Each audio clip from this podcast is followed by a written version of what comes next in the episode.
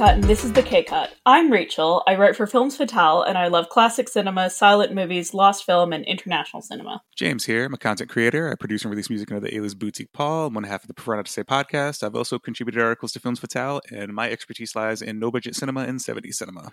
I'm Andreas. I'm the creator and one of the writers over at Films Fatale. I love art house, international cinema, but a little bit of everything in between. And welcome to our second episode of, I don't actually know if they formally have a name, but uh, the second edition of our little uh, color experiment. So basically, in the first episode, we were looking at the primary colors that we most associate with specific films. So red, blue, and yellow. Um, now we're getting into the secondary in our second in our second episode, which is a very fitting, I, I suppose. Um, so we're going to be looking at green, orange, and purple in that order. So um, finally, when we do this sort of episode again, we're going to be doing uh, the remainders. So pink, black, white, brown, whatever, gray. I feel like there's nothing else. I don't think. Anyway, so in case you missed it last time, basically what we're looking at here are films that we heavily associate with specific colors. So, um, as we learned last time, that could be through heavy photography, that could be through very specific imagery, like if a character dons a specific outfit and they, um, you know, they stand out for the duration of the film in said outfit, like uh, the yellow jumpsuit in Kill Bill, for instance. Um, whatever you make of it. So, uh, yep, first off, we're going to start off with green. And uh, who wants to go first with their green film? What film reminds them heavily of the color green? I'll go. Okay, so mine is the classic Sleeping Beauty from the 1950s, which is really one of the most beautiful films Disney's ever made. It looks like a painting or a tapestry. It uses gorgeous Tchaikovsky music, and it has a beautiful use of colors. Like, those colors really pop. And green appears a lot in a lot of different contexts.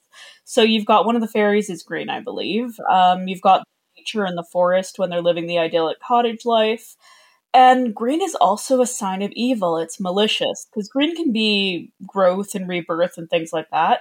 Or it can be kind of sickening and frightening. And I think that this movie plays off both sides of green really well. It's kind of Maleficent's color, but also a happy color.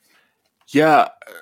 Sleeping Beauty is one of those films where I was obsessed with it as a teenager, and I watched it kind of recently for my you know my decades experiments and you know unfortunately i don't love it quite as much as i used to but i know why i loved it so much and that's specifically because the art style is unquestionably some of the best that disney's ever had. Um, i love the uh, the Middle Ages type of Gothic architecture that they have going on, and like just the angular looking characters look like they come straight out of like iconography. Um, and that use of green as well, whether it's like the forest backdrop when like, um, oh, what's the prince's name when he's like riding off valiantly to try and save the day, Maleficent herself, Prince Philip, exactly, Prince Philip. Um, like the little thorn garden, I think had like a lot of uh, darks and like dark greens as well. Um, but yeah, Maleficent specifically, I mean, yeah, look, and there's all no that matter, green lightning and stuff. Exactly. No matter how I feel about the film as a whole, still one of the coolest Disney villains, still one of the best written. The fact that all of this stems from her jealousy, uh, which is green is the color of jealousy as well, so it's very fitting. Oh, right. Yes, you're very right. James, do you have any thoughts on Sleeping Beauty? I, I, I didn't really like make that connection with all the green until like it was said out loud. I was like, oh yeah, I guess you know green is really representative of that movie. It's true. Yeah, and you think at first it's like, well, yeah, because of Maleficent, but then all the forest imagery, um, yeah, the fairy as well. Even though there are there are a couple of them, but you know, one's red, one's blue. Why is the other one green and not yellow? Maybe because it just felt more suitable for the art style, a little easier on the eyes on a very canary yellow. I don't know, but it is a very green film, which is strange because typically, you know, I was thinking of like, you know, like the uh, the colorful dresses or like Prince Philip and his red, but overall it really is a green film. So I think that's a great choice. Yeah. James, what about you? Uh, you wanted to go next, I think. Uh, what is you, what is your green film? And I have a. F- I'm gonna mentally guess what it is and not say it out loud because I don't want to spoil it. But I have a feeling I know what it is. Oh no, you're not gonna guess it because I didn't. I, I, I never I don't always associate films with specific colors, and green is one that I never really think of like ever. So it's not the Matrix. It is not the Matrix. Okay. Actually, no, I think I thought of the Matrix, but I thought that would be a little too on the nose. Okay. But uh, so I decided to go with a film from uh, Jim Carrey's breakout year and go with The Mask from 1994. Oh, I of like course, that. that's perfect. I mean, that mask and the look is just iconic. It really is. Yeah, it's I it's I don't really need to say much about it. If you've seen it, you know what I mean. Yeah, even just to talk about it a, a little bit more, uh, what I love about the mask in general is that um, it is indicative of like some of the best, and I still feel like even though it's aged a little bit, it's you know it's almost thirty years old. Some of the best visual effects of its time, but there's you know, and this is obviously not intentional because it's based on a graphic novel, but there's something about how green the mask is, where it's like this is CGI, but it almost reminds me as well, and I know it's got nothing to do with it, but it almost reminds me of like green screening as well. Like this is what I think of when I think of like visual effects, like this color and a film like this. Yeah, it's definitely yeah. The effects I think still hold up because it's like it's like a real life cartoon, but also I think one of the best like instances of green is uh when you see like just the wooden mask before he puts it on. It has that kind of flash across it with the green. Oh, it's kind of like mossy, I think, right? Yeah. Oh no, I'm talking about the glow before he puts it on. Oh, oh, that okay. I see what you're saying. Yeah, it's almost like an emerald shade, and then like you know, there's obviously that you know green cloud and kind of whirlwind that appears around him before he becomes the mask. Yeah, so it's got like all of it, and then when the dog wears it, Oh yeah, I forgot about that. the villain as well. You know, it's uh, all- of their different human embo- like all the different human embodiments of who they are truly as beings, but green. So you know, you brought up Jim Carrey being like a living cartoon character, but that's because his character is an animator. So uh, you know, when somebody else picks it up, it's like your worst nightmare or whatever. The dog is like kind of embodying. It's it's a really great concept. So Andreas, what's yours? So mine is a little bit less symbolic and more photographical. Um, one of my favorite filmmakers when it comes to uses of color is uh, Zhang Yimou. And I had to go with uh, House of Flying Daggers, where so much of this film is surrounded by like you know bamboo forests and uh, other like it's not just the nature shots, but it's also like um, some of the clothing that that that, that the characters wear. His films typically have like one predominant color. So like Raise a Red Lantern, I don't even need to tell you what the color is based on the title alone. Um yeah, uh Hero has like a bunch of colors, I think. But uh yeah, House of Flying Daggers is is hugely green and I just love what he does with it because um especially for a wuxia type of film, uh it it makes it feel like folklore, the fact that it's like so vibrantly so vibrant looking that almost feels like mythological if that makes sense because its its artistry is so huge that it feels like unrealistic.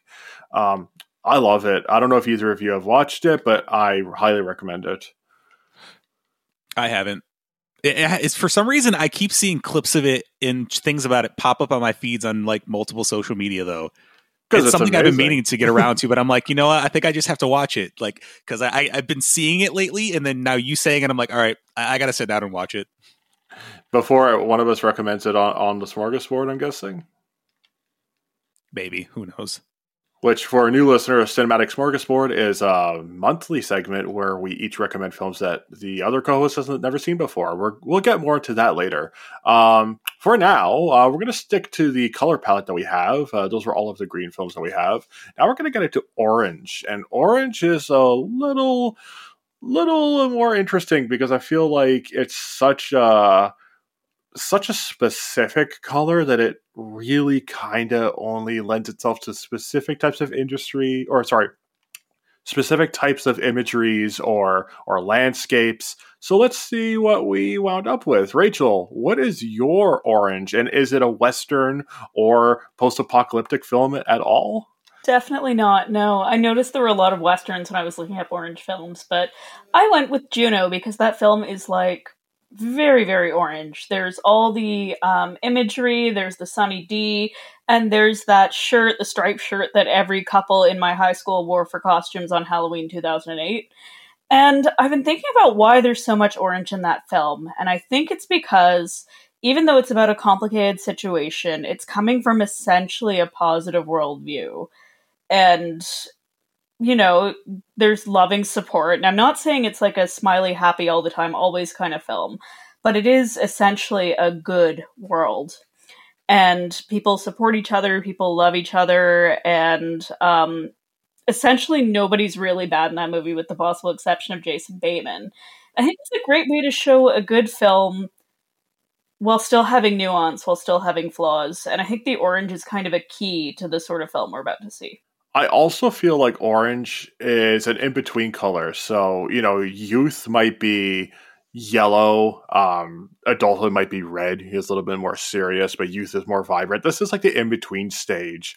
Like, we're seeing teenagers who are still very immature talking in hamburger phones, which hey, I'm not judging. I I wish I had tried to find one everywhere and I found one at Sunrise and I got it, so I'm not judging. But the whole point is, you know, the salad days are gone and here we are facing adulthood with, like you said, a very tricky subject matter, which is handled very stunningly by um, Diablo Cody, the screenwriter.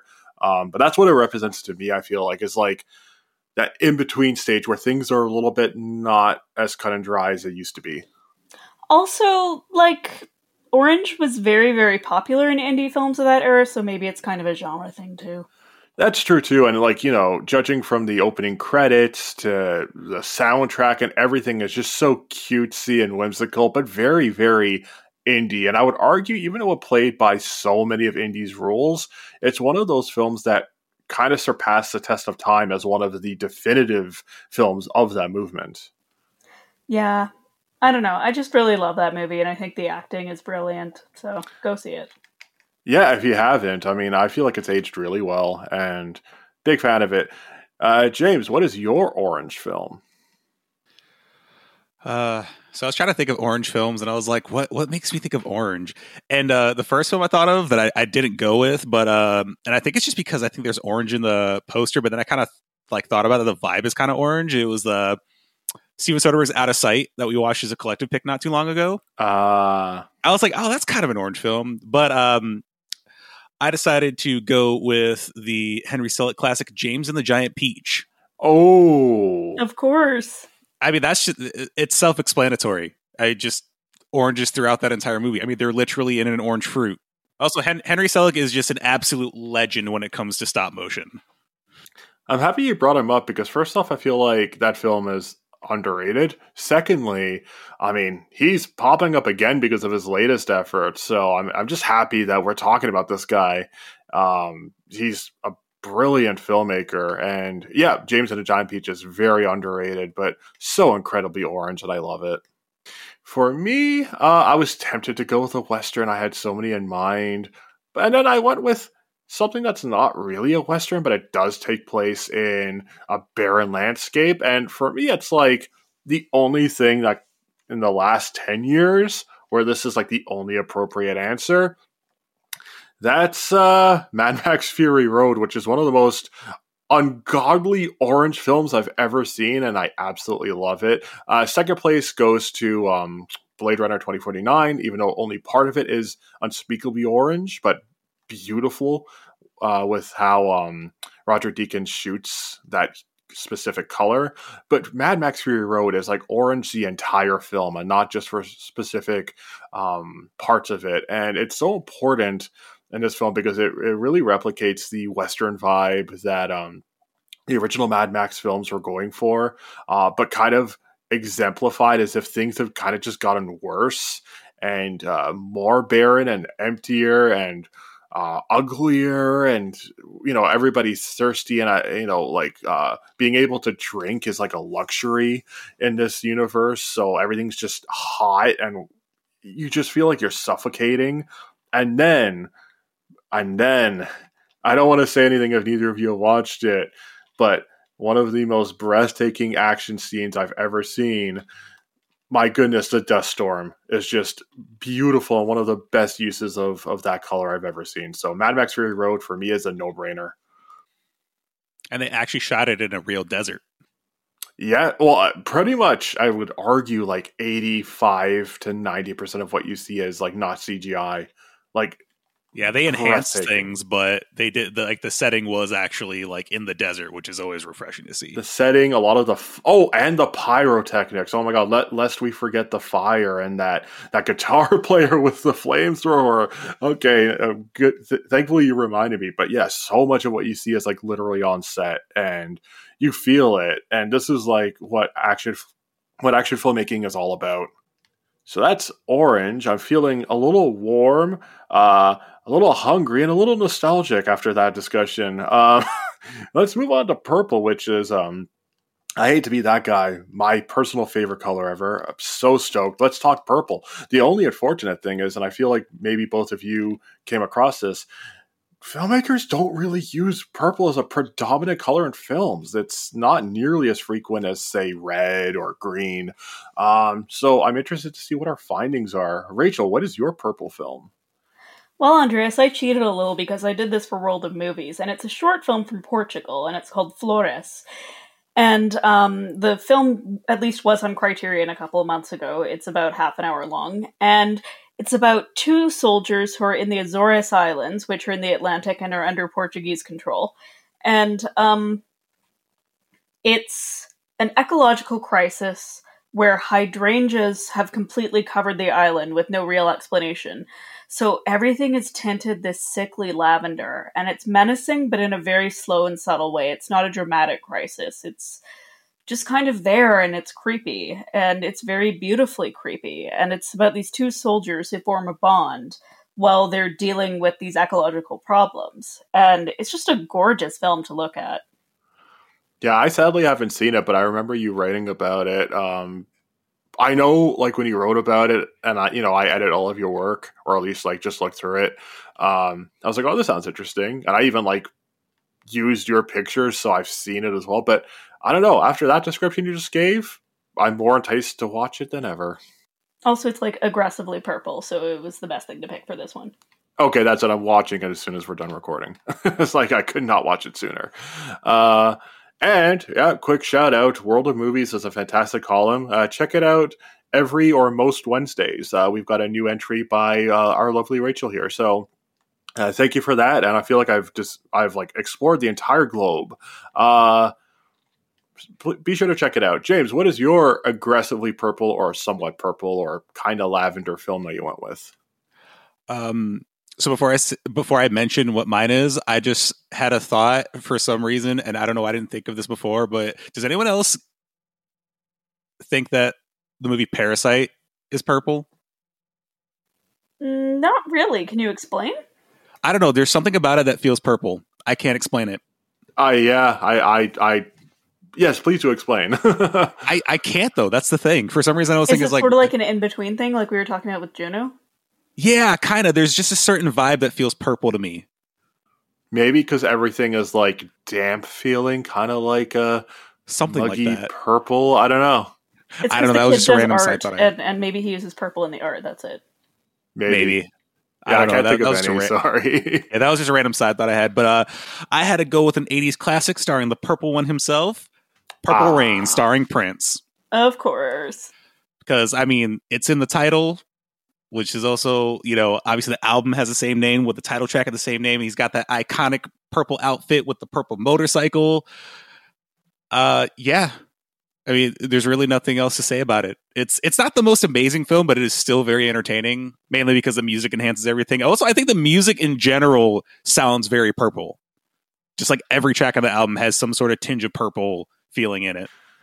Yeah, I can't argue against that. I mean, um, you know, that's the thing with films. A lot of them don't use purple so predominantly, but when they do, sometimes it's like so in your face, everything is purple, like this film and what Prince wears and the motorcycle and all these things. Like it's purple and you can't ignore it. So, yeah, right. It's like you don't the other. people don't use purple with like a specific intention usually. It just pops up. But this one it's it's just iconic. Yeah, I think the problem is, uh, and it's unfortunate for me because again, it's my favorite color, and I just love wearing it and having purple things. It was seen as like a royal color that was like not meant for you know underlings or peasants, um, and that was because it was like very hard to to make purple materials back in the day, so it was reserved for those that deserved it. Um, so as a result, we just don't associate a lot of things with purple outside of some of us who just really like purple. So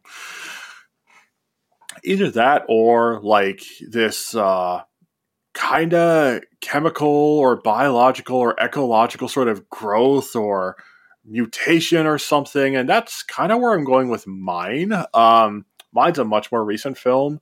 It's one of my favorite films of the last 10 years. Uh, I just adore this. And I'm going with, and I hope either of you have seen it, I'm going with Annihilation. Um, yeah, Annihilation has this whole thing where you're going into the shimmer, and it's not like a purple purple. It's kind of like a like a mixture of lilac and fuchsia, and you know shades of pink as well, but a lot of purple too. And um, the deeper you go into the into the uh, into the shimmer, they call it the uh, the more screwed up things get, but also the more you just see like th- these little purple sparkles and you know glistening kind of yeah this mutation just kind of like shimmering everywhere and you know no pun intended. And i just i i love it. You know i love the film for so many other reasons but the fact that it just is so enamored with like purple and pink but more so purple yeah that's right on my alley i, I love both colors a lot like pink's a close second or third for me so um yeah annihilation is is the right amount of purple purple so side note uh, when early in the days of my first podcast, not to say, we actually had a um, we did merchandise, we did hoodies, and we were thinking of colors. And Greg recommended purple, and several people actually ordered that one. Nice. Like they saw purple and they were like, "Oh, I want that one." I was like, "Wow, I guess more people like purple than I anticipated." I also think purple in various shades just looks good on basically everyone. And that's the thing. Like a lot of people who are like, "What's your favorite color?" Red when you're like 30 something, you're not still like really selecting everything red or whatever. But purple is one of those colors, purple and like pink, I find, um, where if you like it, you're still like, I still get purple stuff.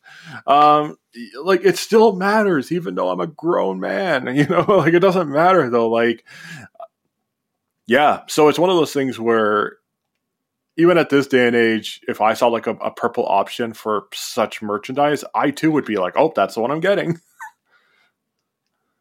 so I mean, I get it, but um, you know, speaking of branding and all that, uh, dear listeners, thank you for listening to this short but fun episode. Um, let us know what sorts of films you associate with these colors or any color really. We're not gonna we're not gonna forbid you from picking other colors. Just what are some of your favorite films associated with with certain colors?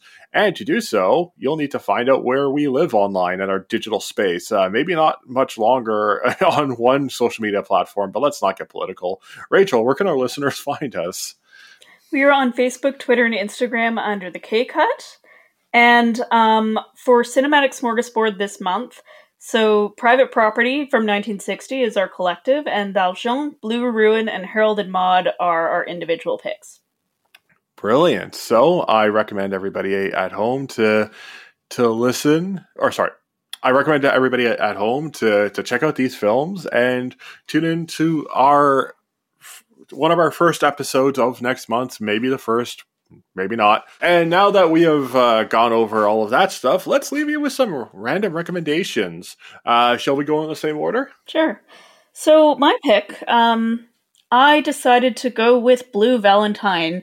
Even though it is one of the most depressing movies ever made, it has some great acting and some serious hard truths. Uh, just don't see it on a date. That's not going to go well. That's a fantastic film. Uh, love that it's still being talked about to this day, uh, 12 years later. Can't get enough of it. James, what about you? Uh, so I'm going to go with a film who by someone who I think is a master of color, who I don't think is really talked enough about when it comes to the colors movies. But I'm going to go with Bronson by Nicolas Winding Refn. Ooh, oh yeah, yeah, okay. Yeah, I think that's a great choice because I I think you brought it up that um, his cinematography is so candy colored and so punchy because he actually is uh, colorblind and it helps him Yeah. see. Yeah, He can't see medium tones, so everything has to be heavily contrasted, which is why the colors seem so thick in all of his movies. I mean that's a fantastic pick. Uh, for me, I'm going to go with somebody who uh, is a master of using black and white or grayscale photography, but and when he was reaching his renaissance, let's say, uh, started to show the world that hey, I can make some amazing, colorful films as well. I'm not going to go with Ran because I talk about Ran a million I was just times on ask this if it was podcast. that. No, I'm going to go with Kagemusha, which is like a precursor to Ran, you know, stylistically, by Akira Kurosawa, which is uh, possibly even more colorful, especially some surreal sequences.